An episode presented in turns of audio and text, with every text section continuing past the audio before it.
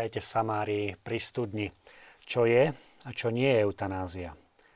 Je to otázka, ktorá zaujíma nielen nás, ktorí sme dnes večer sa zišli tu v Samárii pri studni, ale zdá sa, že aj slovenskú verejnosť. A zdá sa, že niektoré prieskumy, ktoré hovoria o eutanázii, nehovoria presne, pretože mnoho z vás, možno že aj vy, ktorí ste pri televíznych obrazovkách si pod pojmom eutanázia, vysvetľujete možno niečo, čo to eutanáziou vôbec nemusí byť a práve o tom chceme diskutovať, čo vlastne eutanázia je a čo aj nie je, aby sme dokázali sami pochopiť a na základe pochopenia potom aj vedeli možno diskutovať v práci, v škole, vedieť diskutovať s tými, ktorí prinášajú túto tému aj do spoločenského a verejného života.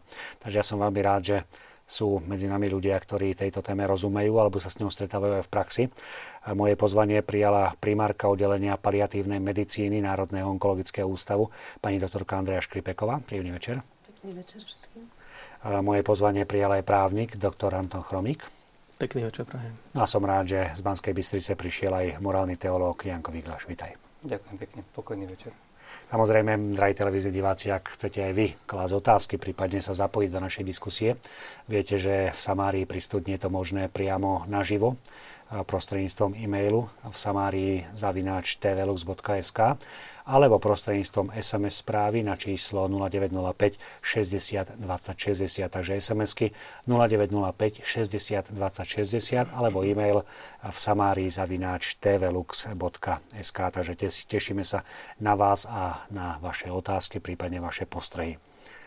V relácii sa teda chceme venovať otázkam, ktoré sú spojené s otázkou nielen eutanázie samotnej, ale aj bolesti, umierania, smrti bolesť a utrpenie je niečo, s čím sa asi denne stretávame. Aké majú podoby? Utrpenie, bolesť, s ktorými sa stretávate vy. Asi dáme najskôr slovo pani doktorke. Tak bolesť ako taká, ako fyzická, fyzický príznak, alebo teda príznak, e, ktorý je fyziologický, by mala vlastne slúžiť na to, aby nejakým spôsobom varovala človeka od vecí, ktoré, ktoré alebo, teda, alebo upozorňoval, alebo má varovný charakter, upozorňujúci charakter. A človek, ktorý má napríklad nevyliečiteľné ochorenie a má bolesti, tak chronická bolesť alebo majú aj pacienti, ktorí majú vyliečiteľné ochorenie alebo degeneratívne ochorenie a majú tzv. chronické bolesti a u týchto ľudí sa vlastne ten varovný a upozorňujúci charakter tej bolesti stráca a bolesť e, istým spôsobom ako keby zmení, zmení absolútne celkové prežívanie všetkých ostatných vecí. Čiže bolesť ako fyzický jav e, človeku zmení pohľad aj na ostatné aspekty života. Čiže je to veľmi vážny, e, vážna situácia, keď človek má e, bolesť, ktorá neustupuje, netíši sa, nie je adekvátne riešená, tak je to to, čo je frustrujúce, čo zabráni človeku nejakým spôsobom vnímať ostatný svet, ako som povedala, adekvátnym spôsobom. E, nie len bolesť je forma utrpenia, alebo teda existujú aj iné veci, ktoré človeka stresujú možno rovnakým spôsobom ako bolesť. Ja, sa, ja keďže pracujem s onkologickými, teda s pacientami, ktorí majú onkologické ochorenie a vo väčšej miere, alebo teda vo väčšine sú to pacienti, ktorí, ktorých ochorenie nie je vyliečiteľné, tak e, sú to aj iné príznaky fyzické, s ktorými sa oni stretávajú a ktoré sú ťažko zvládnutelné. Napríklad chronická dýchavica alebo dýchavica ako taká. E, ďalším príznakom je vracanie napríklad, alebo e, sú príznaky, ktoré, alebo príznak, ktoré napríklad slabosť pri tom ochorení je tiež príznak, ktorý je ťažko znášateľný. Ešte keď som študovala medicínu, tak tak, tak bola, platila proste premisa, že pacient, ktorý má onkologické ochorenie, musí mať bolesti. Hej, že bez toho to nejako nejde a preto panoval ten hrozostrašný strach alebo aj taká tá spoločenská nejaká také vyradenie zo spoločnosti u týchto pacientov, lebo sa toho ľudia báli. Bude mať bolesti, keď bude mať rakovinu, alebo ak sa to tak dá. Chvala Bohu za 20 e, rokov, odkedy som, alebo teda 18 rokov, odkedy som skončila medicínu, sa toto posunulo a už sa to nemusí, nemusí to byť stálou súčasťou e, tejto choroby napríklad. Dokonca niekedy je nevyliečiteľná. Čiže to má to viaceré podoby. Aspoň teda, s ktorými sa ja stretávam. Právnik, stretáva sa on s bolesťou? V akej forme? Tak každý sa stretáva s bolesťou. Asi bolesť je prirodzená súčasť života a, a stretávam sa s bolesťou samozrejme. Už len s tým, že a, dnešná doba prináša okrem tej takej fyzickej bolesti veľakrát bolesť psychickú, takú, ktorá je, ktorá je naozaj veľmi rozšírená depresie. To je tiež bolesť, ktorú prežíva človek a ktorú vlastne nevie si s ňou poradiť. Je to vec, ktorá je veľmi rozšírená, je to vidno vlastne na tom svete, keď ho človek pozoruje a keď vlastne v podstate žijem tak, ako žijem, tak vidím vlastne, koľko ľudí prežíva veľ, veľmi ťažkú situáciu práve v oblasti depresí. Že potrebujú pomoc, potrebujú nájsť možno ten zmysel života, potrebujú možno prekonať určitú životnú situáciu, v ktorej sa im zvalilo všetko, čo predtým budovali. A to je tiež veľká bolesť. To je bolesť, ktorá, ktorá ostáva v ľuďoch, ktorá, ktorá, proste, ktorá naznačuje a ako sa hovorí, že čo je najsladšie na svete, keď bolí a prestane tak toto je tiež taká vec, ktorá je naozaj, je ju veľmi vidno. Zažívam ju aj ja, samozrejme, každý ju zažívame v istej miere. Našťastie zatiaľ možno v takej menšej, oveľa menšej ako ostatní ľudia. Ale stretával som sa s ňou. Podstate so svojou manželkou som sa spoznal na onkológii, čo je asi také nie zrovna najlepšie miesto na spoznávanie sa, ale stalo sa. A tým ma zaujala a oslovila preto, lebo sa venovala druhým namiesto možno venovania sa sebe. Sprevádzala ľudí, ktorí, ktorí boli naozaj ťažko chorí a to bolo pre mňa niečo, čo bolo mimoriadne oslovujúce. Takže to vnímanie bolesti a to, že niekto je schopný sa starať, aby jej uľavil, je veľmi cenné. A čo v oblasti duchovného života? Je tam bolesť? Prvé, čo bolo spomenuté, bola tá fyzická bolesť a potom hneď psychická. My ako duchovní alebo ako kňazi sa často stretávame aj s duševnou bolesťou alebo bolesťou srdca. Tým môžeme označiť tú bolesť duše nad, nad hriechom. A to je možno práve bolesť, ktorá sa dá e, veľmi rýchlo a veľmi efektívne odstrániť. Že my to pri sviatosti zmierenia máme tu skúsenosť, že dokonca môžeme zažívať to okamžité oslobodenie ľudí od hriechu a tým pádom aj od tej bolesti. Ale verím, že každý kňaz, ktorý je v pastorácii, sa veľmi často stretáva aj s tými bolestiami, ktoré tu boli spomenuté. Vtedy, keď chodíva navštevovať chorých, či už do nemocnice alebo priamo domov. Ľudia, ktorí trpia viac či menej. A tam máme možnosť vidieť aj tú, tú duševnú a psychickú bolesť, niekedy sociálnu bolesť. A bolesť z toho, že rodina, alebo rodinný život sa im nevydaril. Deti alebo manželstvo nevyšlo. Máme možnosť vidieť to, že tí ľudia často trpia sami a to je tá bolesť izolácie. A to nesmierne prispieva k tomu, ako, ako oni potom ten svoj život ďalej žijú. A neraz sa teď stretáme aj s tým, že tí ľudia zrazu začínajú hľadať zmysel života, pretože práve vtedy, keď sa stretnú s bolesťou, v akejkoľvek forme, tak život sa mení to vedia lekári veľmi dobre, že človek sa v chorobe zásadne začína meniť. Zvlášť tedy, keď to príde náhle, nečakane, keď nie je schopný vykonávať to, čo dovtedy mohol. A pri tej zase dušenej bolesti, keď sa mu zrazu zosype jeho život, jeho predstavy, ideály, ktorým žil, alebo to, čo, čo všetko dovtedy fungovalo. A vtedy, keď človek aj pod vplyvom bolesti začína hľadať zmysel života, tak začína prehodnocovať priority a niekedy začína prehodnocovať život sám o sebe. Či vôbec je ešte žiadúce ten život žiť ďalej, či takýto život, a to povedia otvorene, že takýto mizerný život vlastne nemá zmysel ďalej žiť. A tu sa vlastne asi dostávame aj k tej našej téme, pretože to je, môže to byť fyzická bolesť a môže to byť aj dušená bolesť, veď práve moderné a vyspelé krajiny sú často svetkami vzostupu samovrážd, kde veľmi často ide o zdravých ľudí, ktorým však niečo v živote nevyšlo, ktorí to riešia takto radikálne. A k tomu by sa vedeli asi psychológovia, psychiatri veľmi, e, veľmi fundovane, ako veľmi vie teda aj duša bolieť, ako, ako zásadne sa potom menia priority v živote a potom najmä keď zmizne zmysel života. Väčšinou je taká predstava, že lekár je ten, ktorý odstraňuje bolesť, ale lekár je asi principiálne ten, ktorý by mal zmierňovať utrpenie v bolesti, e, pretože chce liečiť. A niekedy tá injekcia, ktorá prináša bolesť, môže vlastne priniesť tú úľavu. Čiže čo môže zmierniť tú bolesť? Hovorili ste o tom, že, že pred niekoľkými rokmi ten pacient onkologicky to bolo automaticky spájane s bolesťou. Dnes, dnes to už tak nie je. Prečo? Alebo vďaka čomu? Mm, lebo máme široké portfólio možností, ako zmierniť utrpenie. Našťastie ja mm, poznám medicínu ako, alebo teda keď mm, človek ide študovať medicínu, tak má strašnú chuť a entuziasmus a nadšenie liečiť, vyliečiť a doviesť človeka k zdraviu, odstrániť všetko, čo by malo byť zlé, alebo teda jednoducho človeka vyliečiť a prinávrácať život. Hej. To je to, čo, čo myslím si, že každého z nás, ktorí sme tou školou prešli, každého to nejakým spôsobom oslovuje, motivuje, nadchýňa. Je to úžasný pocit e, bojovať pre tieto veci.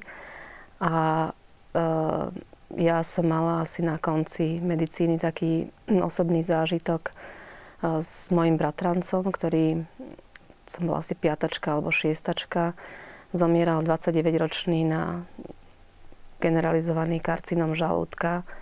A viem, že veľmi trpel a ja som vtedy vtedy som to nevedela verbalizovať, ale teraz už viem, že by som to nazvala asi tým, že medicína by nemala opustiť človeka aj vtedy, keď sa život končí a keď čelí vlastne naozaj smrti. Napríklad u tohoto chlapca som si to vôbec nevedela predstaviť, že zomrie a napriek štúdiu, napriek všetkému som to nevedela pochopiť až potom, teda keď to prišlo, tak to poznanie bolo hrozne skľúčujúce a nevedela som pochopiť, že medicína skutočne nepomohla. A najhoršie bolo to, že že ten chlapec mal kruté bolesti a viem, že trpel aj iným spôsobom. A to bolo, to bolo pre mňa taká výzva, že uh, robiť medicínu aj tam, kde, uh, kde není ten pocit toho víťazstva a kde není ten pocit toho prinavrátenia do života a uzdravenia, ale my sme tu, medicína by to mala byť aj a vlastne od začiatku aj bola ako zmierňovač utrpenia. Čiže mala by byť e, prítomná v, každom, v každej tej fáze, ktorú človek môže prežiť a pre mňa toto bola skutočne taká otázka existenciálna, čiže som si ju vyriešila po svojom a robím vlastne 18 rokov paliatívnu medicínu. A, sa tým divákom, čo to tá paliatívna medicína je? Hej, paliatívna medicína je medicína, ktorá zmierňuje príznaky, kedy ochorenie nedokážeme vyliečiť, ale uh, vieme manažovať a istým spôsobom teda vieme manažovať príznaky toho ochorenia. Pali, paliatívny je od slova plášť, prikryvka a uh, hoci teda nevieme človeka uzdraviť a urobiť to, aby tá choroba v ňom nebola, vieme ten život spraviť znesiteľným, alebo ten život, ktorý zostáva, vieme uľaviť od bolesti, od dýchavice, od iných ťažkostí, ktoré sú s tým spojené. A to je výzva medicínska, ľudská, pre mňa teda osobne obidvoje. By som k tomu vedel dodať práve jednu vetu, ktorá to možno pár slov vie vystihnúť to, čo pani doktorka tu hovorí, ktorú som počul na jednom zo stretnutí so, s lekármi a zdravotníkmi, kde sa často stretávame. Oni to vyjadrili to jednou vetou, že Lekár môže vyliečiť niekedy, uľaviť často, pomôcť vždy. A práve preto bola profesia lekára vnímaná ako, ako niečo veľmi vznešené, pretože uh, tradícia, najmä židovsko-kresťanská, a potom všetky tie ďalšie kultúry, ktoré tým boli ovplyvnené, vnímali lekára ako niekoho, kto vždy bude stáť na strane života, kto vždy bude stáť na strane pacienta a vždy nájde niečo, či mu môže pomôcť. A práve pri, tých, pri týchto témach, ako je eutanázia, o ktorej chceme dneska hovoriť, e, tu môže nastať ten zásadný zlom, ako, ako bola medicína a lekár vnímané po stáročia, že vlastne zrazu to nebude niekto, kto bude vždy stáť pri lôžku toho pacienta, a kto sa bude usilovať, aj keď sám bude si vedomý toho, že jeho možnosti sú obmedzené, ale zrazu nebude vnímaný ako ten, ktorý vždy bude pri tom pacientovi stáť. A ako sa znižuje schopnosť človeka pri bolesti? Lebo vieme, že stačí niekedy chrípka, stačí nejaká nádcha a už sme nervózni, už reagujeme inak ako za normálnych okolností. Nakoľko môže tá bolesť ovplyvniť také reálne konanie človeka vo vážnych situáciách? Ako je to v praxi?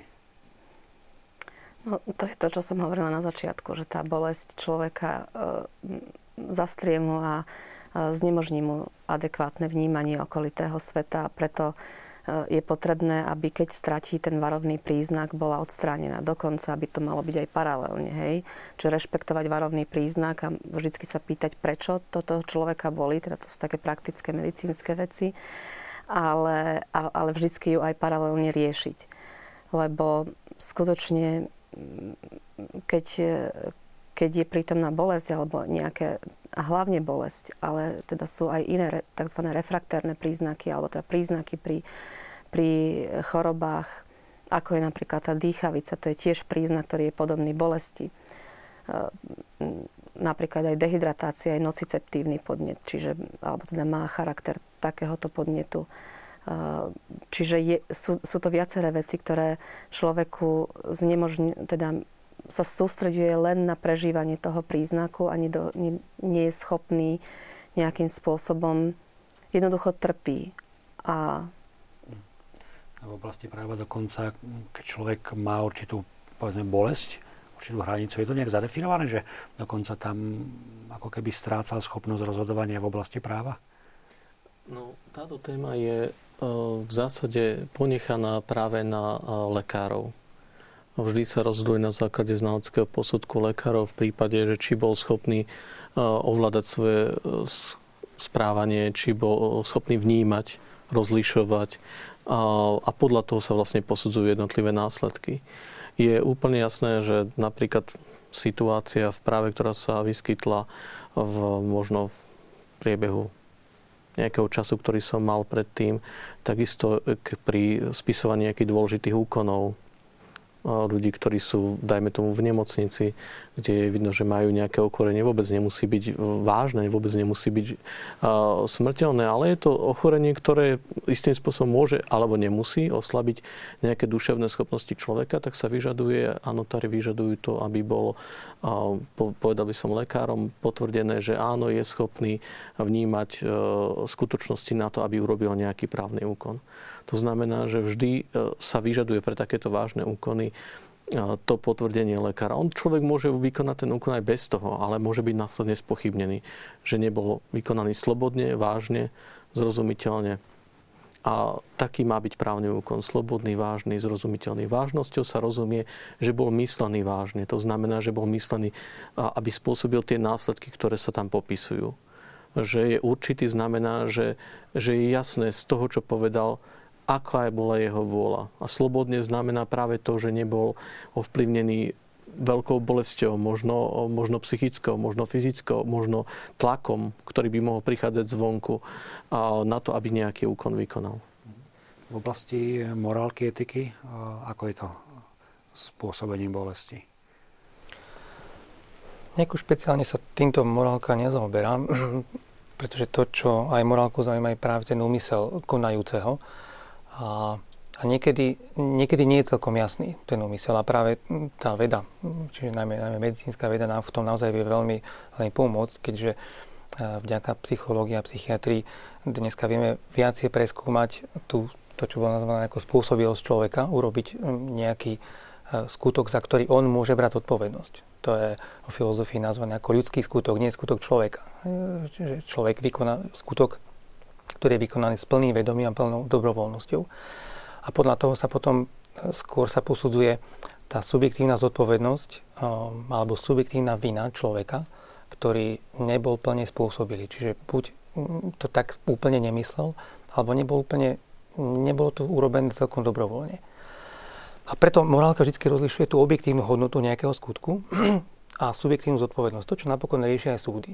Že oni vždy súdy konajú na základe nejakého podnetu, kde sa stal nejaký skutok, ktorý, ktorý je klasifikovaný ako prekročenie zákona alebo trestný čin.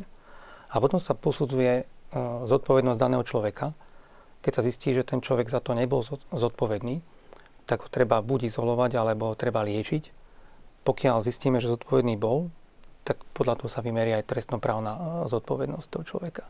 Takže takto je to aj v tej, v tej morálke, že sa vždy posudzuje skôr tá, tá subjektívna zodpovednosť e, a schopnosť na základe dobrovoľnosti a úmyslu. A ako je to vtedy, keď človek zrazu sa mu pomôže v tej bolesti a zrazu tá bolesť pominie? Mení človek svoje mm, kritéria, alebo niekedy môže sa stať, že mení aj rozhodnutie, ktoré povedzme sa, sa zdalo, že v tej bolesti príjima?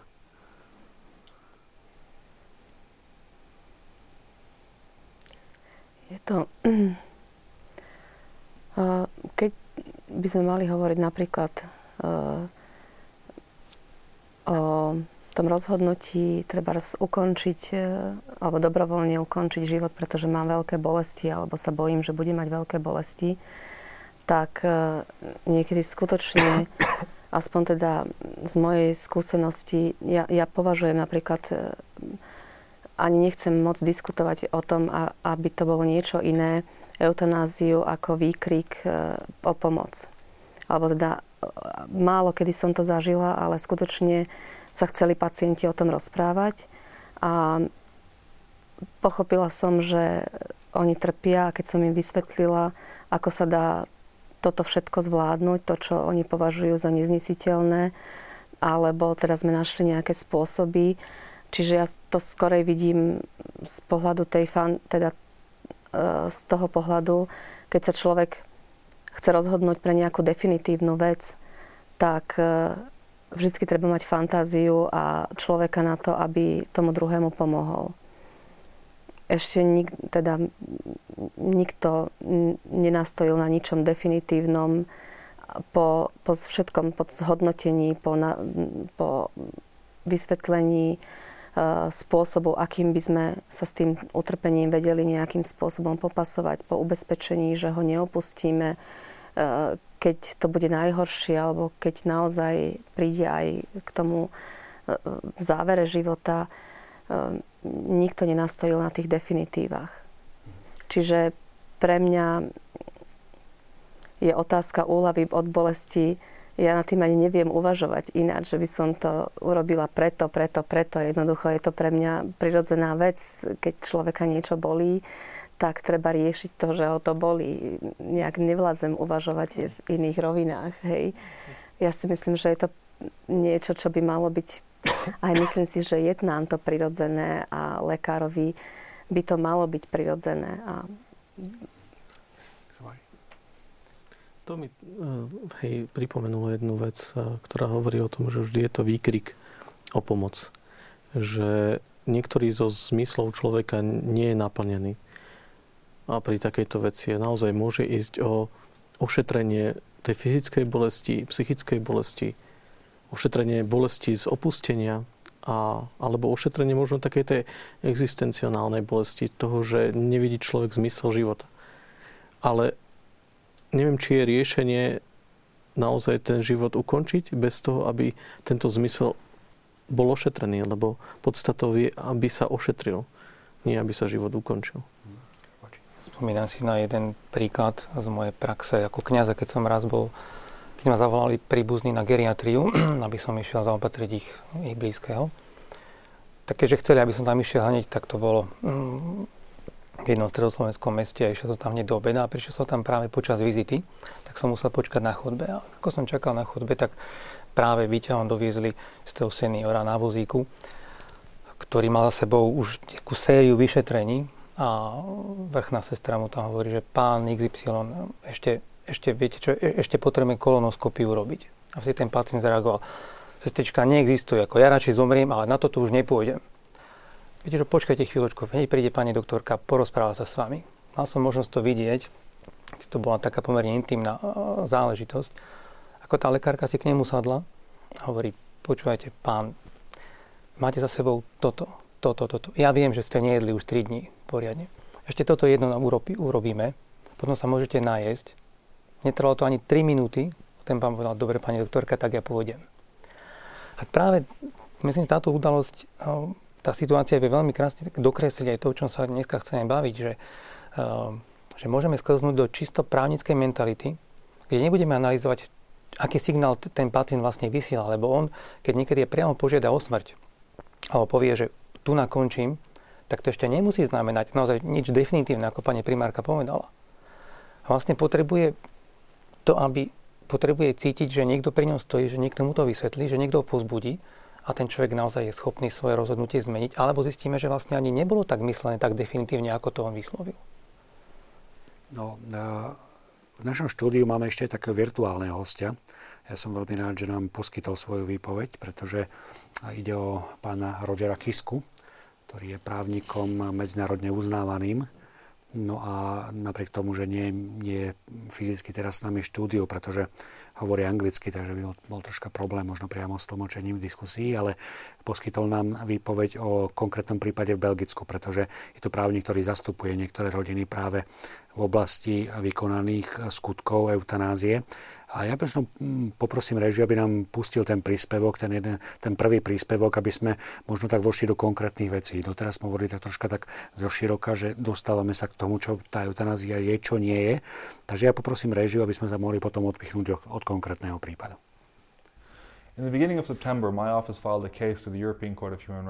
Začiatkom septembra sme na Európskom súde pre ľudské práva v Štrásburgu zažalovali Belgicko za neregulovanú eutanáziu a za neschopnosť chrániť svojich občanov pred lekármi predátormi vykonávajúcimi eutanáziu. Žaloba sa zaoberá prípadom 50 D. Trocherovej, ktorá sa po desiatich rokoch rozišla s priateľom a tvrdila, že trpí neliečiteľnou depresiou.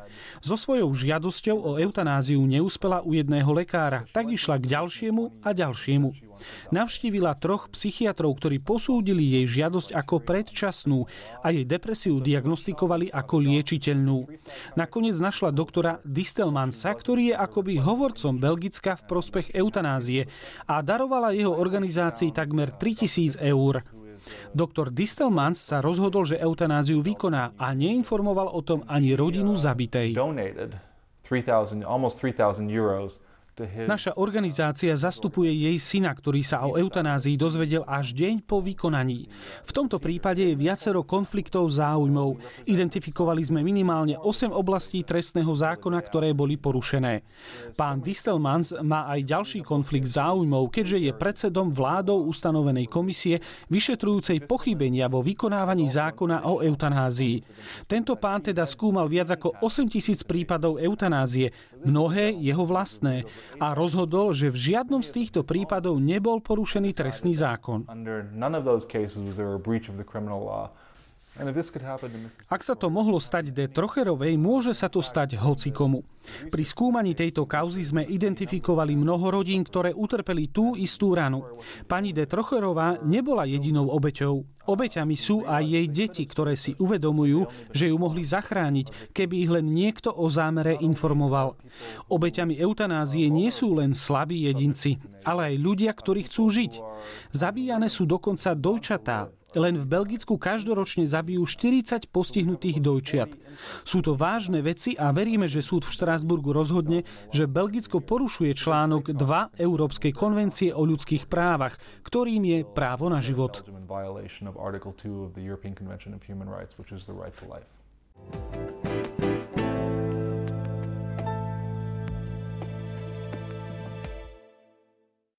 Pán Roger Kiska, jeho prípad z Belgicka. Zdá sa, že na Slovensku ešte nie sme tak ďaleko.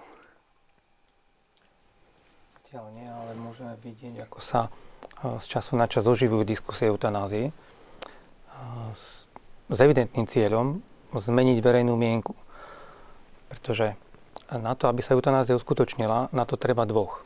To pacienta a lekár alebo niekto bude asistovať.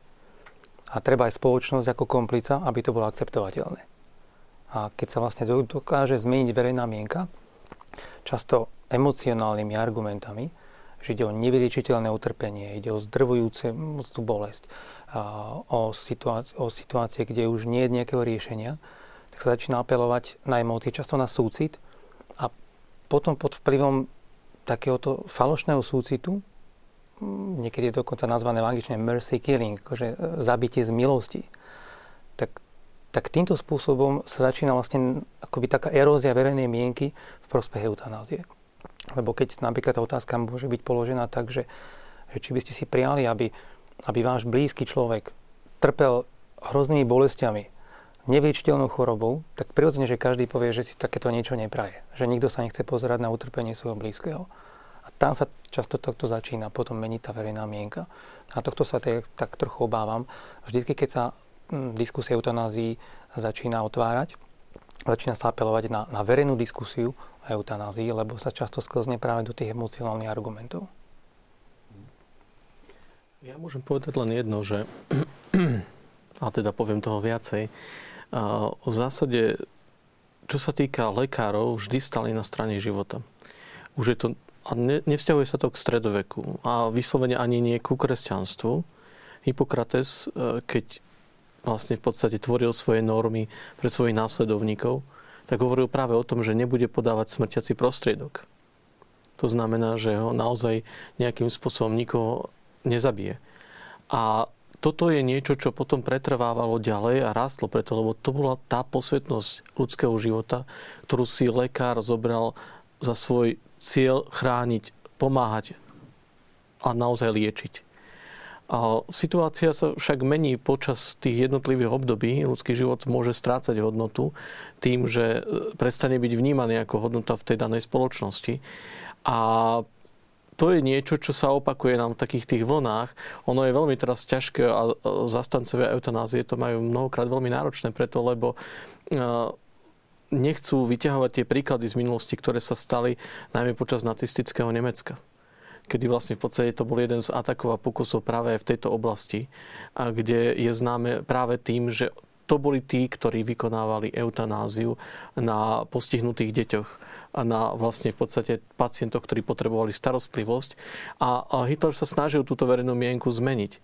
A samozrejme aj Hitler v mnohom hovoril o tom, že to musí byť bezbolestná smrť že keď mu dávali barbituraty, tak je odmietol a povedal, že to nie je dostatočne ľudské a humanné. Preto, lebo to ešte je veľmi silné utrpenie. To znamená, že, že snažil sa zabezpečiť prostriedky, ktoré by, ktorými by toho človeka zabil bezbolestne. A v Norimberku boli niektorí na základe týchto, bolo uvidené 20 lekárov a boli odsudení za tieto činy, ktoré spáchali na postihnutých osobách, na tých, ktorí proste boli e, duševne chorí a telesne chorí. Boli to aj deti mnohokrát v Rakúsku, otvorené ústavy, ktoré, ktoré naozaj, kde boli spáchané tieto zverstva a tieto činy. Rodičia boli následne informovaní, že dieťa zomrelo a tak ďalej, ale teda bolo zomrelo týmto spôsobom. To sa stalo a to sa dialo.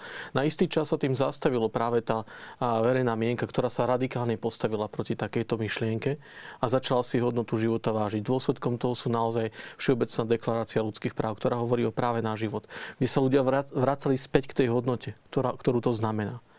Ale to nie je, povedal by som, stále. Tam záleží vždy od nášho osobného postoja, ako to bude ďalej prebiehať čo sa vlastne vyvinie.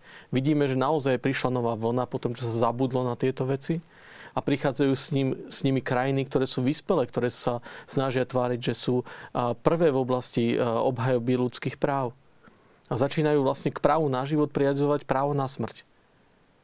A to je, to je problematické, preto lebo naozaj mne z hrôzou stali chlopky vzadu na hlave, keď som prvýkrát počul o tom, že v podstate došlo k Groningenskému protokolu, ktorým sa vlastne dohodla nemocnica s prokuratúrou o tom, že nebudú stíhať trestné činy vražd novorodeniat zo spinov bifidov. To znamená, že z, s jednou chorobou, ktorá, ktorá je ráštep chrbtice.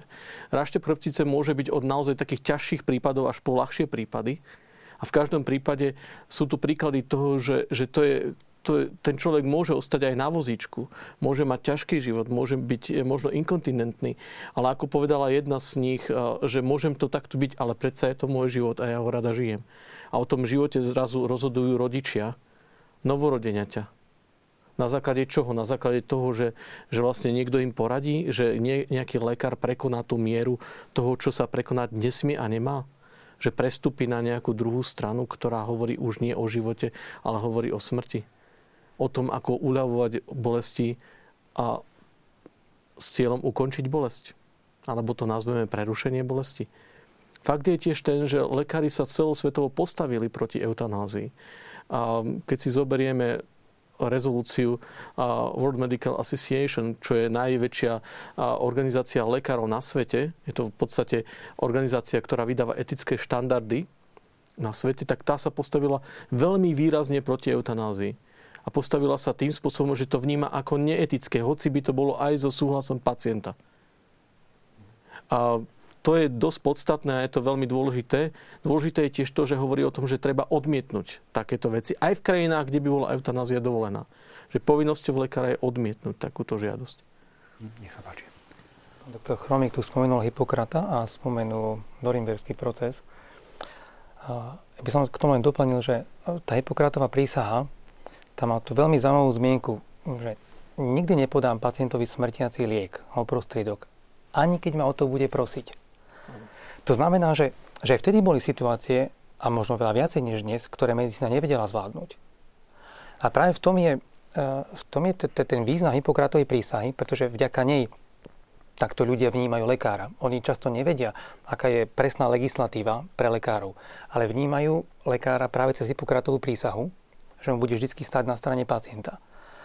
A keď Hippokrates tam hovorí, že ani vtedy, keď ma pacient to bude prosiť, to znamená, že muselo byť vtedy veľmi veľa situácií, keď, keď ten pacient to chcel skončiť, lebo vedel, že lekár narába s prostriedkami, ktorými vie ten život uh, predlžiť, uľaviť, ale vie ho aj ukončiť. Vždycky boli známi ľudia, ktorí boli traviči, po grecky farmakoi, že to boli vlastne tí, čo sa zaoberali s tou prvotnou farmáciou, farmakeia, ako ro- robiť mágiu, ale takto boli vnímaní najprv ako, ako traviči, lebo čiže ľudia poznajú tieto prostriedky. A vďaka tomu, že, že Hippokrates, ktorý žil ešte pred Kristom, mal tento pohľad na človeka, tak židovsko-kresťanská tradícia to vnímala ako absolútne kompatibilné s tým, ako ona vníma človeka. Lebo to nebol, nebol jediný a možno ani prevažujúci smer v Grécku. Vieme, že napríklad Sparta likvidovala e, starších ľudí. Keby bol prevádol iný smer a kresťanstvo nebolo tak rozšírené, tak sme tu naozaj možno ako zďaleka nemali takúto civilizáciu, ktorú sami hrdíme ako západná civilizácia, ktorá ľudský život kladie na, na popredné miesto. Alebo keď prevedla nejaká indická kultúra, kde dodnes, povedzme, dievčatka nie sú, nie sú žiadúce, nie sú, nie sú žilateľné, tak by tu bola už dávna eutanázia novorodencov a možno veľmi surová. A k tomu norimberskému procesu, vtedy keď prebiehal, tak e, americký psychiatr Leo Alexander bostonský neurológ a psychiatr, si poznamenal a zhodnotil to veľmi, veľmi výstižne, že keď tieto zločiny nacistických lekárov nabrali takýchto veľký, takéto veľké rozmery, uh, treba si uvedomiť, že, že vždycky sa začalo jedno takým malým krokom. Najprv išlo vždycky o ťažko a chronicky chorých ľudí. Postupne sa táto sféra rozširovala o ľudí neproduktívnych, ideologicky nežiadúcich, rasovo nežiadúcich, a napokon všetkých, ktorí nespadali do nemeckej rasy. Ale ten, ten úplne prvý krok, ktorý zmenil celé myslenie, bol postoj k nevlíčiteľne chorému. Zapájajú sa nové diváci, začínajú nám prichádzať SMS-ky, e-maily. Tá jedna konkrétna od pani doktorky Rečičárovej zo Žiliny. Pozdravujem milú pani doktorku, pomohla mojej sestre Gitke dôstojne prežiť posledné mesiace. Veľmi si ju vážim. Takže takýto pozdrav aj priamo do relácie. Čo teda tá eutanázia je? Skúsme ju tak vyhraniť, že čo je konkrétne eutanázia? Bežne ľudia vnímajú eutanáziu ako únik pred bolesťou aj za cenu života. Tá definícia, ktorú potom prinieslo aj Evangelium Vitae, je možno trošku iná, než, než ju podávajú medicínska literatúra, ale ona je veľmi presná. Eutanázia je každý skutok alebo zanedbanie, ktoré zo svojej povahy a v úmysle konajúceho chce privodiť smrť, aby sa vyhlo bolesti. Totiž ľudia, keď sa povie o eutanázii, tak, tak ju môžu vnímať v takých štyroch podobách. Tá prvá najzjavnejšia je streknutie nejakej smrtiacej látky najčastejšie inekciou. To je to, čo potom nazýva právo alebo aj medicínska literatúra ako aktívna eutanázia alebo priama. Potom to môže byť neposkytnutie pomoci.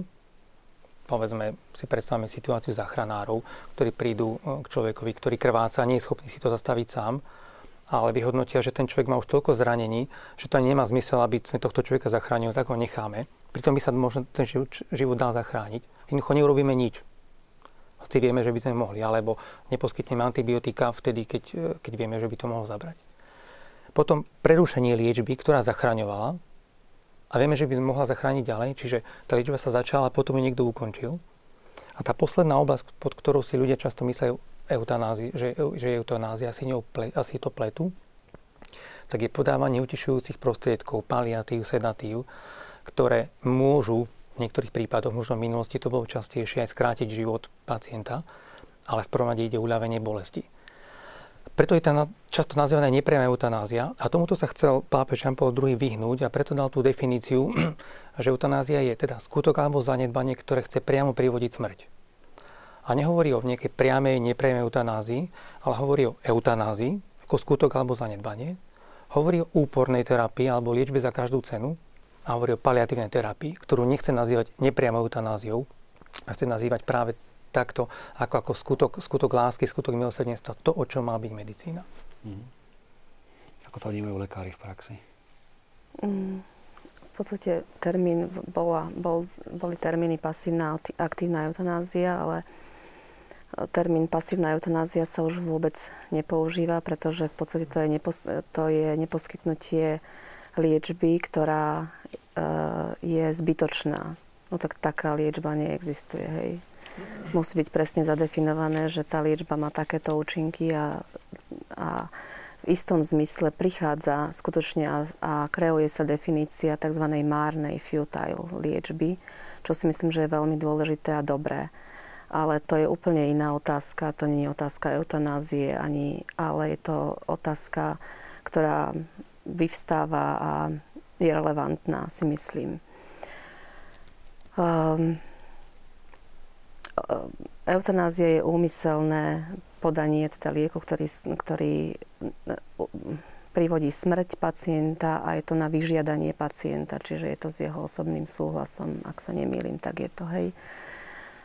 Ale mm, mňa skorej zaujímajú tie veci, ja, ako dobre máme definícia, a, a, ale skutočne ja si dokonca si nemyslím, že naša spoločnosť je zrelá na diskusiu o eutanázii.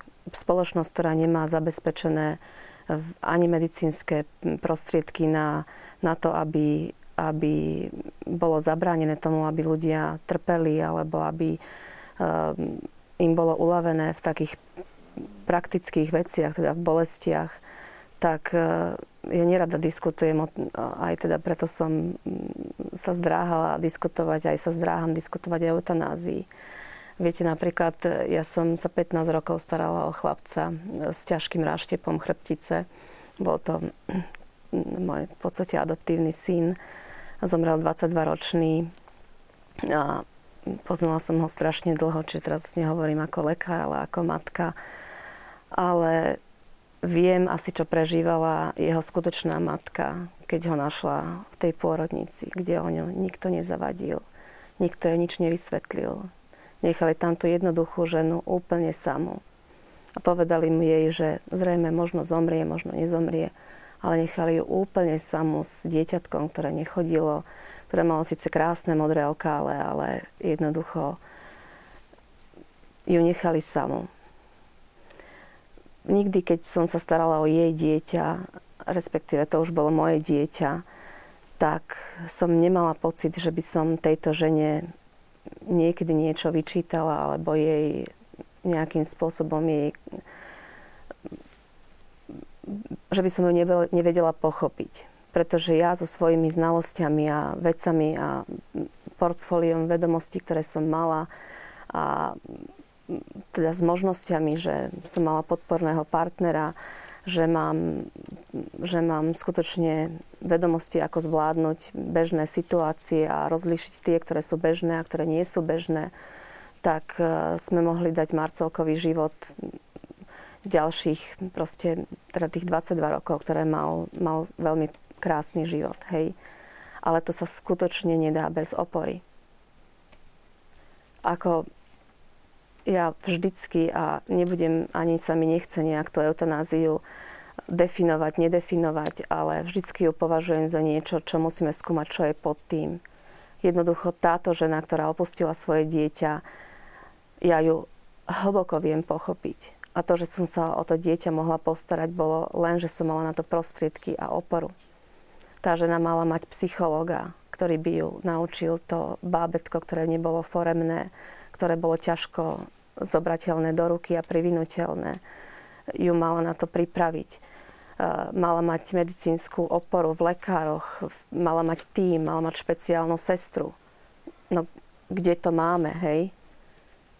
Takisto človek, ktorý má nevyliečiteľné ochorenie a chce byť medzi blízkymi, tak musí mať na to podporu. Na to sa, to sa nedá urobiť bez podpory. Môžeme si tu hovoriť o spoločnosti s, s emóciami, alebo teda, že niekto... No, všetky emócie by boli zbytočné, ak by sme mali systém podpory. Mohli by tu akýkoľvek aktivisti hovoriť o tom, že, alebo nám podsúvať emócie, jak je to úžasné. Keď máte systém podpory, tak jednoducho žiadna emócia vo vás nevyvolá to, čo vyvolá v človekovi bez podpory. Hej. Keď, je, keď človek má len definované onkologické ochorenie a vôbec nemá bolesti, dokonca je vyliečiteľné, prežiť ten pocit ohraničenosti z jedného rána na druhý, že zrazu sa niečo môže skončiť, už to je utrpenie. A pritom nemáte, jak ste to hovorili, ale keby mal, keď má človek psychológa, lekára, ktorý sa s ním porozpráva, ktorý má čas na to, aby sa s ním mohol porozprávať, čo sa, povedzme si rovno, ako to je, hej, ktorý by mal sestru, alebo, a už teda nehovorím v, tej, v tých fázach života, kedy, príde, kedy prídu ďalšie a ďalšie príznaky, ktoré treba riešiť. Žiadna emócia, žiadna otázka, uh, že nátlaková alebo nenátlaková. Nikto by nemohol prinútiť ľudí, ktorí majú podporu, neurobiť rozhodnutia podľa svojho srdca alebo podľa toho, čo veria, alebo v čo neveria, alebo v čo dúfajú. Len, a to je naša povinnosť, aby sme to ľuďom zabezpečili. Aby ženy, ktoré majú deti so spinou bifidou, mohli mať podporu. Aby, aby ľudia, ktorí, ktorí majú nevyliečiteľnú chorobu, mali dosah na paliatívny tím, na špecialistov, ktorí im uľavia, ktorí im prídu dať infúziu. To nemáme. Skutočne to nemáme a to je, pre mňa je, to, pre mňa je toto absolútne utrpenie. Sú krajiny, ktoré už majú eutanáziu do väčšej menšej miery povolenú a práve k skúsenosti z týchto krajín hovoria najmä od aktivistov proti eutanázii, že eutanáziu ľudia žiadajú najčastejšie vtedy, keď sa boja bolesti a samoty. Tak. A všade tam, kde sa toto podarí eliminovať, výrazne, veľmi výrazne poklesnú žiadosti eutanáziu. Takže to len vlastne na, dokreslenie toho, čo pani primárka pravila. Ja to môžem tiež povedať vlastne v podstate z, z tej skúsenosti toho, že čo poznám a zažívam, keďže vlastne pôsobím aj pre lekárov, nemáme dobudovaný vôbec systém hospicov, a hospice sú vlastne u nás úplne, povedal by som, v takom stave, že tá ich podpora je veľmi nízka. Čo sa týka prežívania hospicov ako takých, tak sú veľmi bojujú v podstate sami o život, tak to nazvem nielen, že o, to, o život tých svojich, alebo teda o úľav v utrpení svojim pacientom, ale o život preto, aby prežili. A v takejto situácii rozvíriť debatu o eutanázii, to je ako povedať im, tu máte lístok, nech sa páči, veď vám bude zle, budete mať tento prostriedok. To znamená, že namiesto liečby, namiesto podpory im dávame lístok, no len, nás, len sa rýchlo vás potrebujeme zbaviť. Hej? Veď vy o tú eutanáziu aj požiadate. Veď a ešte budete radi, keď ju budete môcť mať. Hej? Čože podľa mňa cynické a neludské. Toto nie je to, čo by sme mali spraviť prvé. Prvé je potrebné naozaj postaviť na nohy to, aby sme vedeli ľuďom pomôcť. a ich ošetriť. Lebo oni potrebujú túto pomoc. A ak tu takáto je potreba, tak je to signálom toho, že tu sa musí niečo začať pracovať.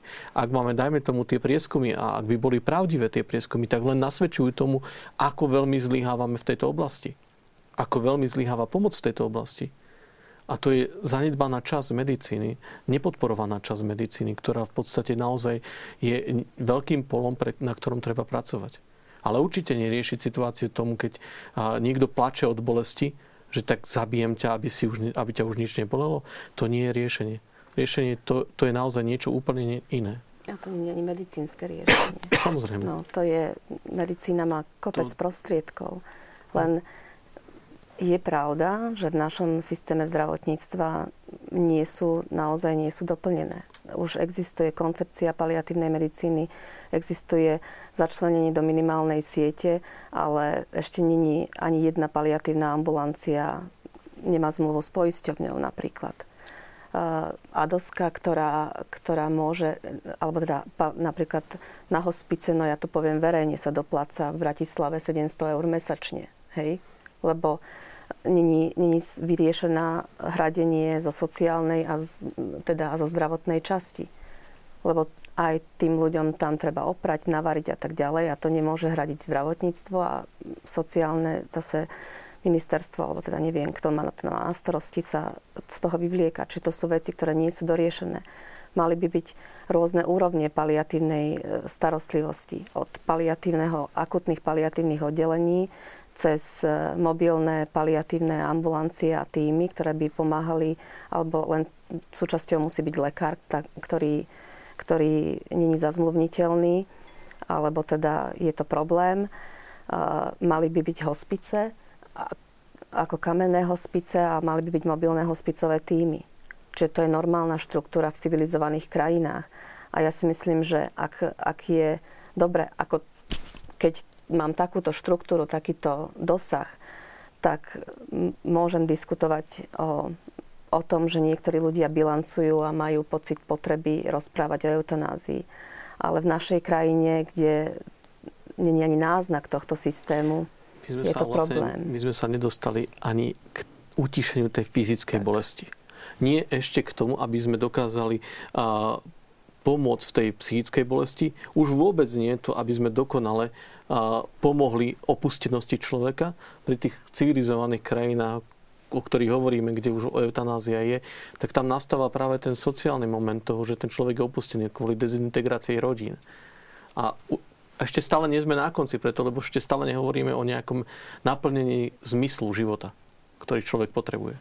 Problém je aj ten, že poisťovne a možno aj časť medicínskej obce stále vníma paliatívnu medicínu ako takúto podradnejšiu, lebo to nie je výťazná medicína, ako povedzme urgentná medicína, záchranná alebo chirurgia.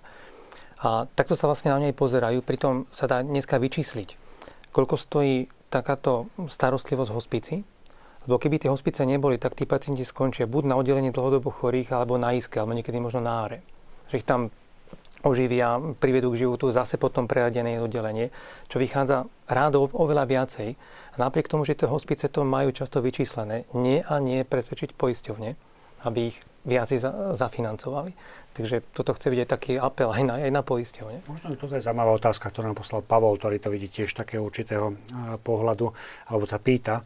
Dobrý večer, chcel by som sa spýtať, či vieme, koľko je cena tzv. smrtiacej injekcie. Ide v eutanázii o peniaze ak je tendencia meniť verejnú mienku v jej prospech, ak nie, vieme, čo je primárnym cieľom, prečo sa určité skupiny snažia eutanáziu pretlačiť ako niečo akceptovateľné spoločnosťou, lebo osobne si myslím, že by sa niekto angažoval v tejto oblasti len preto, lebo mu tak veľmi záleží na slobode druhého človeka. Je toto hmm. rozmer, ktorý je nejako prestrelený, alebo... Cena smrtiacej injekcie je cena ľudského života. Ten je za ňu daný. Hmm. Čo sa týka tej ceny samotného, samotnej látky tá možno nie je vysoká, ale poviem to tak uh, jednoducho a cynicky. Každý pacient, ktorý je v tomto štádiu nevyliečiteľnej choroby, stojí poisťovňu nejaké financie a nejaké peniaze. Zaťažuje nejakým spôsobom zdravotný systém. Každý mesiac jeho života, rok jeho života je určite drahší ako rok zdravého človeka, ktorý nepotrebuje čerpať zo zdravotného poistenia. A nechcem povedať o tom, že sa to ráta, ale ráta sa to. Hej? Preto, lebo istým spôsobom to niečo stojí. Ráta sa to už len s tým nastavením tých limitov, ktorý liek už ešte bude môcť byť použitý. To znamená, že či prekročí hranicu v tom zvážení, čo je viac, či mesiac ľudského života proti tomu lieku a podľa ceny toho lieku sa určuje to, či sa ten liek pripustí, nepripustí a tak ďalej. Bude nakupovať, uvedie ako jeden z liekov, ktorý má význam byť s ním, alebo teda nejakým spôsobom s ním použiť tú liečbu, alebo nie. Fakt je ten tiež, že, že toto nie je určite spôsob a nie je kritérium, ktoré by sa vôbec malo brať v úvahu. Toto neexistuje, aby bolo kritérium. My sme sa pýtali pána doktora Rožera Kisku na to, ako vidí ten trend, kadiaľ to v Európe podľa neho ide a aké má skúsenosti. Takže ja poprosím režiu ešte o jeden príspevok pána doktora Kisku. Well, there's two countervailing trends that are going on in Europe right now with regards to euthanasia. Uh, the first is that of the intergovernmental bodies, the European Union, the United Nations, the Council of Europe. Ohľadom eutanázie máme v Európe dva silné prúdy. Za prvé tu máme nadnárodné inštitúcie ako Európska únia, OSN či Rada Európy, ktoré sú proti eutanázii. Rada Európy napríklad v roku 2012 vydala rezolúciu, ktorá sa zasadzuje za absolútny zákaz eutanázie. OSN upozornila na situáciu v Holandsku, kde 2% populácie zomierajú kvôli neregistrovanej eutanázii, pri ktorej sa za pacienta rozhodujú sami lekári, či bude žiť alebo nie. Aj Európska únia je proti akémukoľvek praktizovaniu eutanázie. Uh, and the European Union has also stepped in and said that euthanasia shouldn't be, uh, shouldn't be allowed under any circumstances. What's going on in some, uh, some of the countries, the Netherlands, Belgium, Luxembourg, na druhej strane tu máme šokujúci trend v krajinách ako Holandsko či Belgicko. Vo Flámsku až 3% ľudí ročne zomierajú eutanáziou. Odkedy zlegalizovali eutanáziu vo Švajčiarsku, jej nárast bol až 700%. V Belgicku posudzovala komisia 8000 prípadov eutanázie, z ktorých sa len jeden dostal na prokuratúru. S istotou vieme, že obrovský počet prípadov nebol vôbec zdokumentovaný. Sú to znepokojujúce štatistiky. Uh, so it's a, it's a troubling statistic. Uh, when we look at how this has progressed, we look at child euthanasia now. Zoberme si eutanáziu detí. V Belgicku môžete dostať vodický preukaz, používať alkohol či voliť až v 18. Štát má povinnosť život chrániť, nie brať ho. Aliancia za ochranu slobody intenzívne spolupracuje s Európskym súdom pre ľudské práva, aby bolo zaručené právo ľudí na zdravotnú starostlivosť a nie na zabíjanie. Um, the Royal College of Physicians Odborníci poukazujú napríklad na skutočnosť, že pri liečení depresie chce z desiatich pacientov 9 radšej žiť ako zomrieť. Táto problematika nie je o dôstojnom zomieraní, ale o lekároch, ktorí príliš často robia rozhodnutia za pacienta.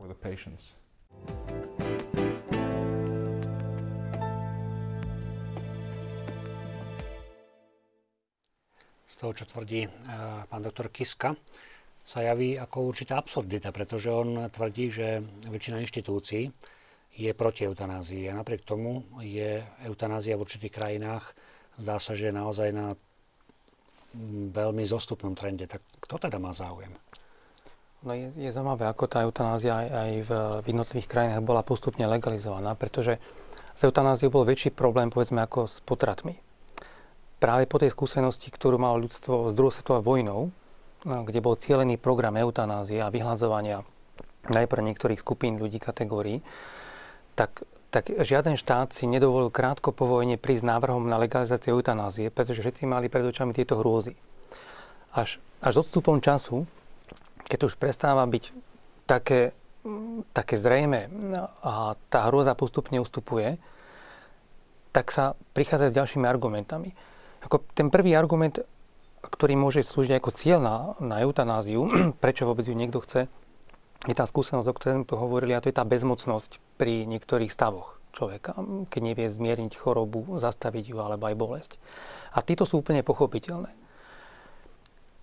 To, čo však sa dneska dostáva do popredia, tak je práve ten, ten ľudskoprávny argument, ktorý eh, ani pri potratoch a rovnako ani pri eutanázii ešte pred, pred dlhými rokmi, alebo pred viacerými rokmi až tak výrazne nevystúpal do popredia.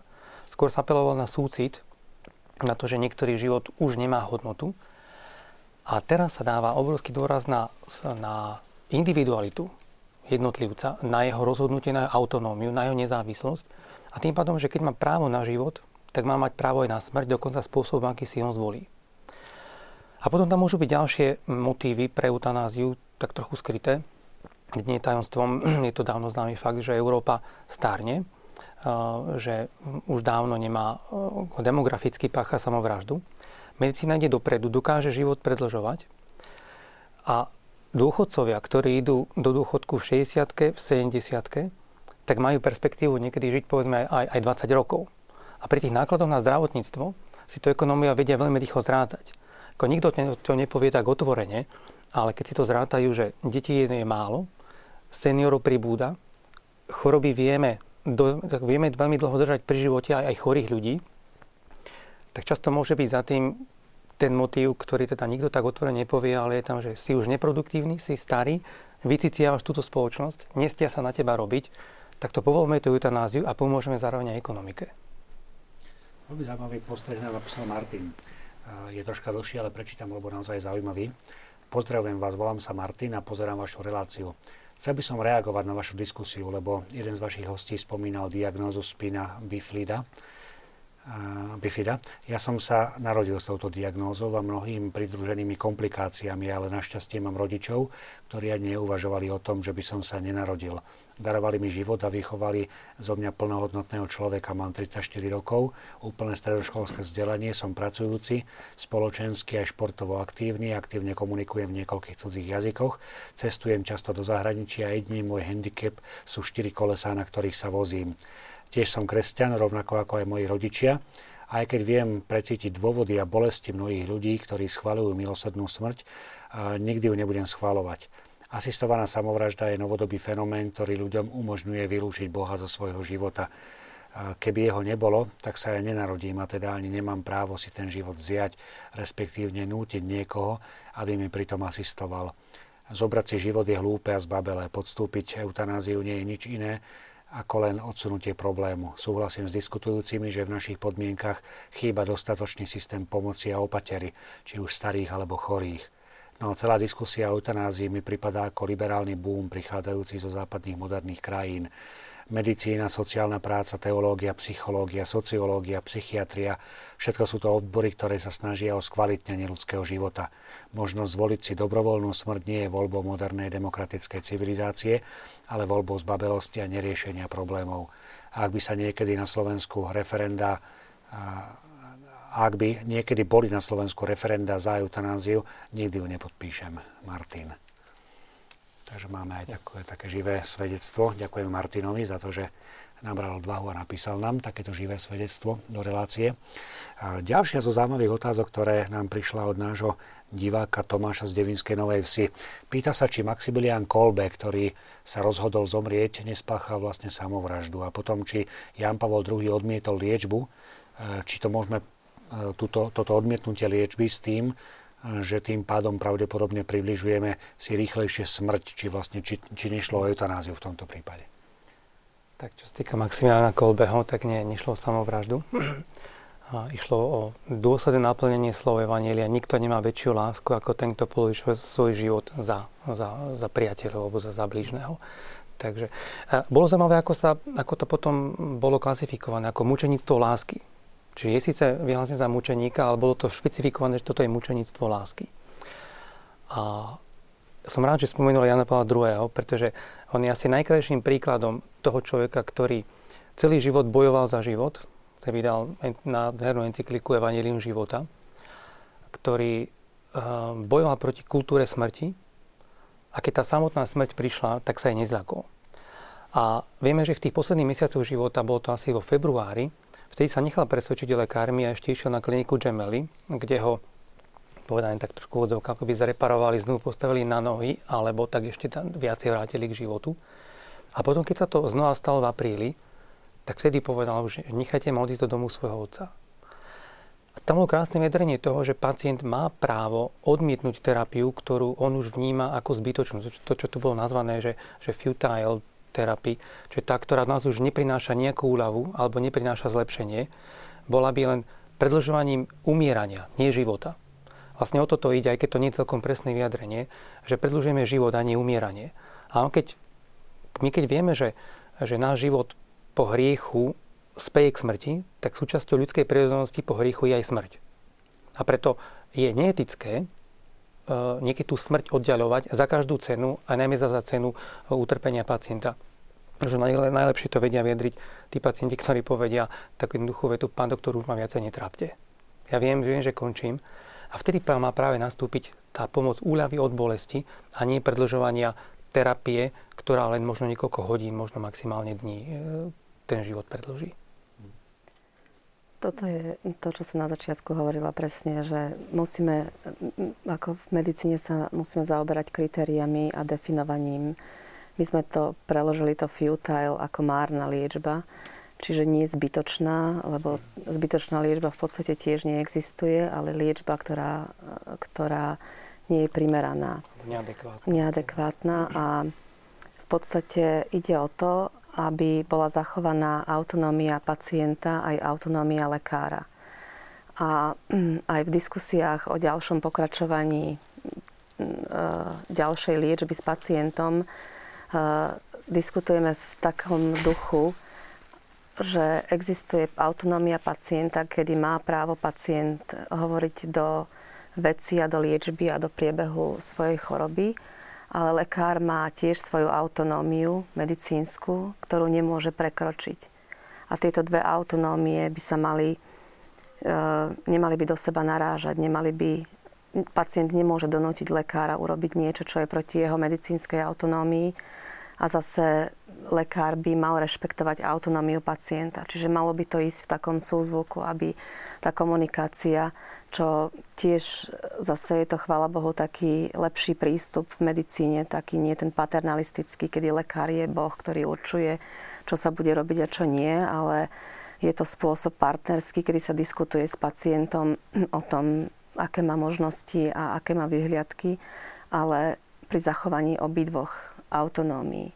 A vtedy vlastne sa vie zadefinovať aj, ktorá liečba je pre toho, ktorého pacienta márna alebo... Primeraná, ne... neadekvátna. Tak. Toto pani doktorka vyjadrila, vyjadrila veľmi dobre a v zásade ide o to, že e, človek sám a môže, ako to aj hovorí vlastne jedna z tých rezolúcií, ktorú som spomínal Svetovej asociácie lekárov, že, že je niečo iné rešpektovať pacientové želanie, prirodzene následovať prirodzený prirodzenú proces umierania, prirodzený proces umierania a je niečo iné vlastne pomáhať mu, alebo teda nejakým spôsobom vlastne vykonať sám aktívny úkon, alebo proste nejakým spôsobom odmietnúť mu dať prírodzené prostriedky na prežitie, ktoré sú.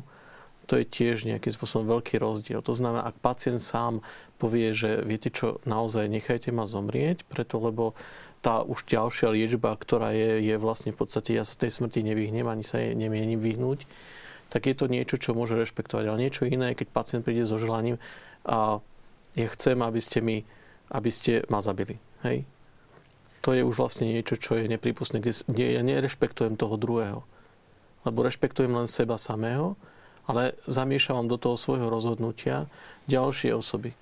A to je, to je niečo, čo, čo, čo, sa, čo nemá nastať niekoľko otázok našich divákov je naozaj akoby takým výkrikom o tom, čo sme to teraz hovorili, že že tá spoločnosť naozaj zanedbáva jednu veľkú oblasť.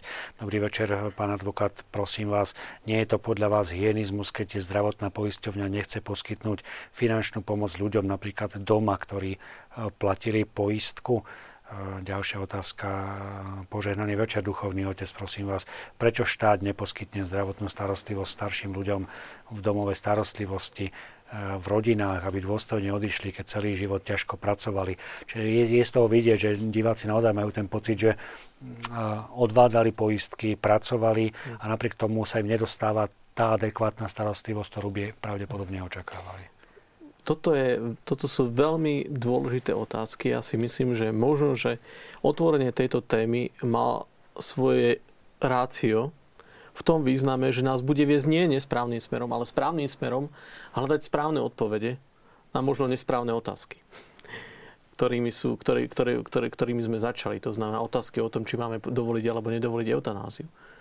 Ale naopak, my musíme hovoriť o tom, či dovolíme a ako, akým spôsobom dovolíme to, aby človek prežil koniec svojho života tak, aby bol ošetrený, aby bol každý jeho rozmer človeka ošetrený, aby netrpel fyzickou bolesťou, aby netrpel v opustení a aby naozaj hľadal ten svoj vlastný zmysel, zmysel života.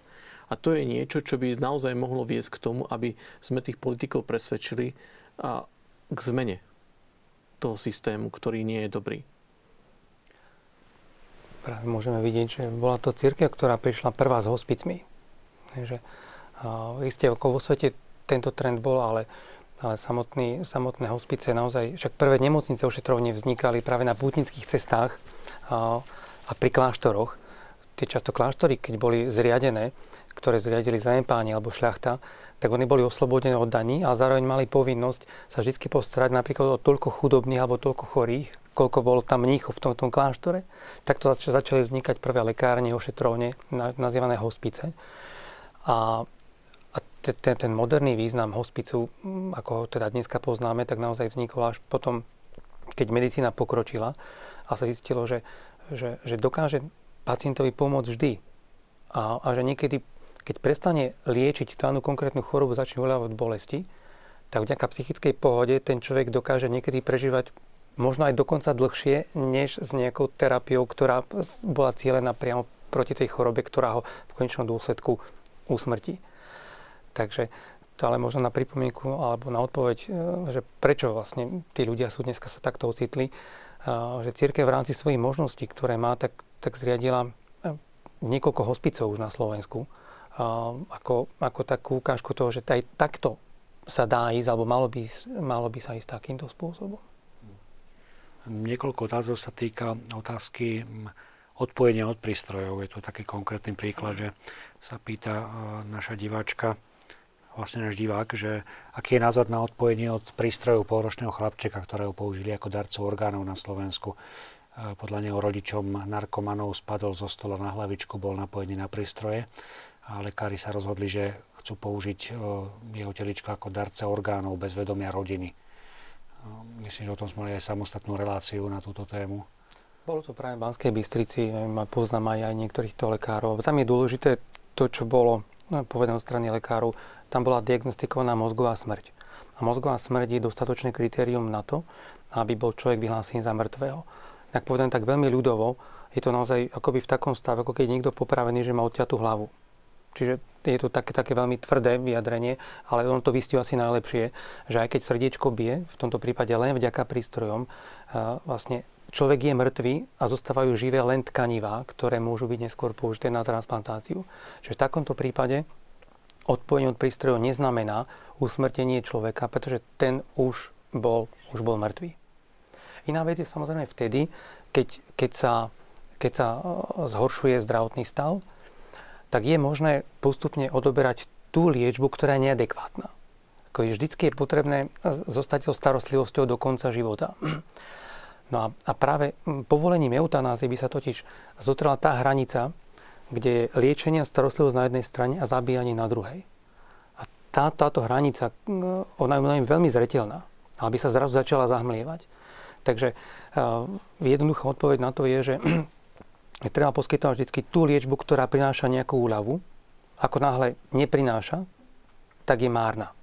A, a vtedy to nie je neetické prestať poskytovať tú liečbu, ktorá neprináša nejakú úľavu, ktorá neprináša osoch, efekt nejaký. Ja by som povedal k tomu ešte toľko, že čo sa týka darovania orgánov, tak to samozrejme tam je, tam je vždy potrebný súhlas. Hej? Buď toho človeka alebo rodiny. Myslím, je to dosť... Nie či áno? Uh, no. no. Ale to už sme robili ďalšiu diskusiu. Tam by, som bol, tam by som bol opatrný aj, v tomto smere aj, samozrejme, preto lebo no, sú potom prípady, ktoré bývajú problematické. A väčšinou naozaj je to presne o tom, čo, čo spomínal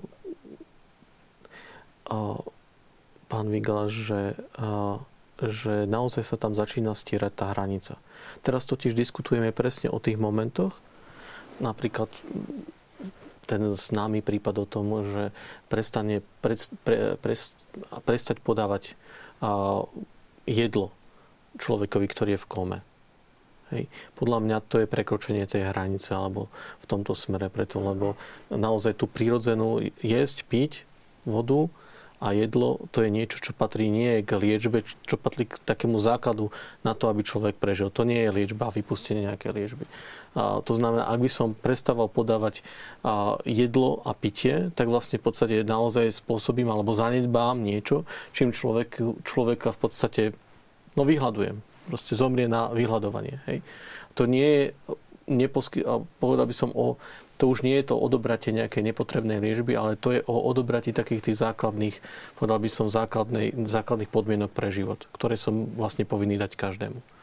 V medicíne existuje stav, alebo teda keď človek je na konci života a zomiera, že e, není schopné napríklad ani spotrebovať substráty. Je to, je to, dané, je to, je to možné zadefinovať, kedy neexistuje to, keby ste podávali tie roztoky treba z aminokyselín alebo glukózy do tela instantne, tak potrebujete na to určitú dispozíciu, aby to telo si z toho utvorilo svoje, e, teda že musí ten metabolizmus nejakým spôsobom fungovať v tzv. anabolizme ale sú prípady na konci života, keď človek nie je, nie je preto, že e, teda nezomiera preto, že nie je, ale, ale zomiera pre niečo iné. Hej. Zomiera a preto a nie nemôže je. jesť, presne, hej. a preto Čiže nie. není možné ten metabolizmus zmeniť.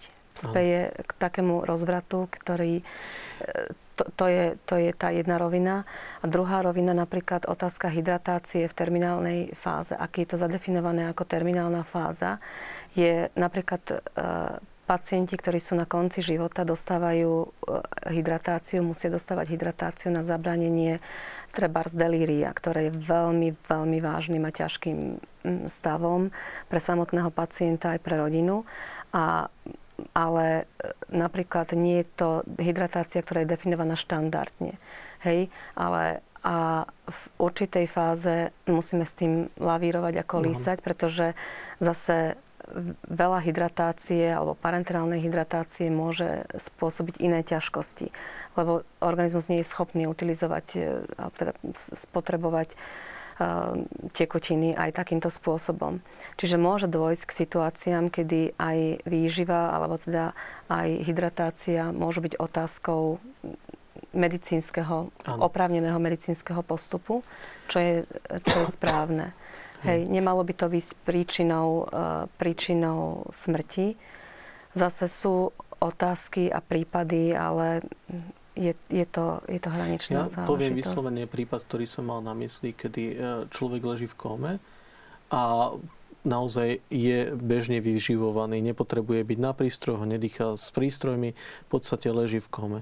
A niekto sa rozhodne s tým, že teda potrebuje nejakým spôsobom ten človek zomrieť tak zomrie tým, že mu prestane podávať vodu. Ďakujem, a toto je ten prípad, ktorý si myslím, že vlastne v podstate nie, nie je od... Samozrejme, že aj jedlo, keď zje nie, nie, človek niečo nevhodné, tak môže byť medicínsky neodôvodnené, aby také niečo jedol. Aj. Na toto mala odpoveď Kongregácia pre náuku viery americkým biskupom v roku 2007. A morálka to mala jasné dávno, že príjmanie potravy nebol považované za, za, za, za terapiu alebo za, za liečbu samou o sebe. Ale ak napríklad aj pred niekoľkými storočiami bolo pre pacienta nesmierne problematické povedzme, prežrieť nejakú potravu, tak nebol morálne povinný ani toto príjmať, ak mu to spôsobilo neúmernú bolesť. Dneska s tou umelou výživou a hydratáciou je to vlastne niečo obdobné. Pokiaľ mu to nespôsobuje bolesť, tak je to, nie je to terapia, je to vlastne vyživovanie. A v tom momente, keď to organizmus nie je schopný asimilovať, tak sa to stáva niečím zaťažujúcim pre neho, neprimeraným a vtedy je úplne etické aj prestať takéto niečo podávať, ak to vlastne toho pacienta viacej trápi, než mu to pomáha. Ďakujem veľmi pekne. Naozaj čas sa naplnil a ešte by bolo o čom diskutovať. To je vidieť aj na záujme našich divákov, ktorí neustále píšu svoje otázky a svoje podnety. Takže len ďakujem za váš čas. Myslím si, že naozaj tento nás sledoval, tak sa mu rozšíril obzor. Mne samému sa rozšíril. Takže ešte raz ďakujem veľmi pekne za váš čas, za to, že ste prišli do našej relácie. Ďakujem vám, drahí televízni diváci, za to, že ste sa zapájali do našej diskusie. No a zdá sa, že budeme musieť našej diskusii niekedy pokračovať mať. Ďakujem veľmi pekne. Ďakujem.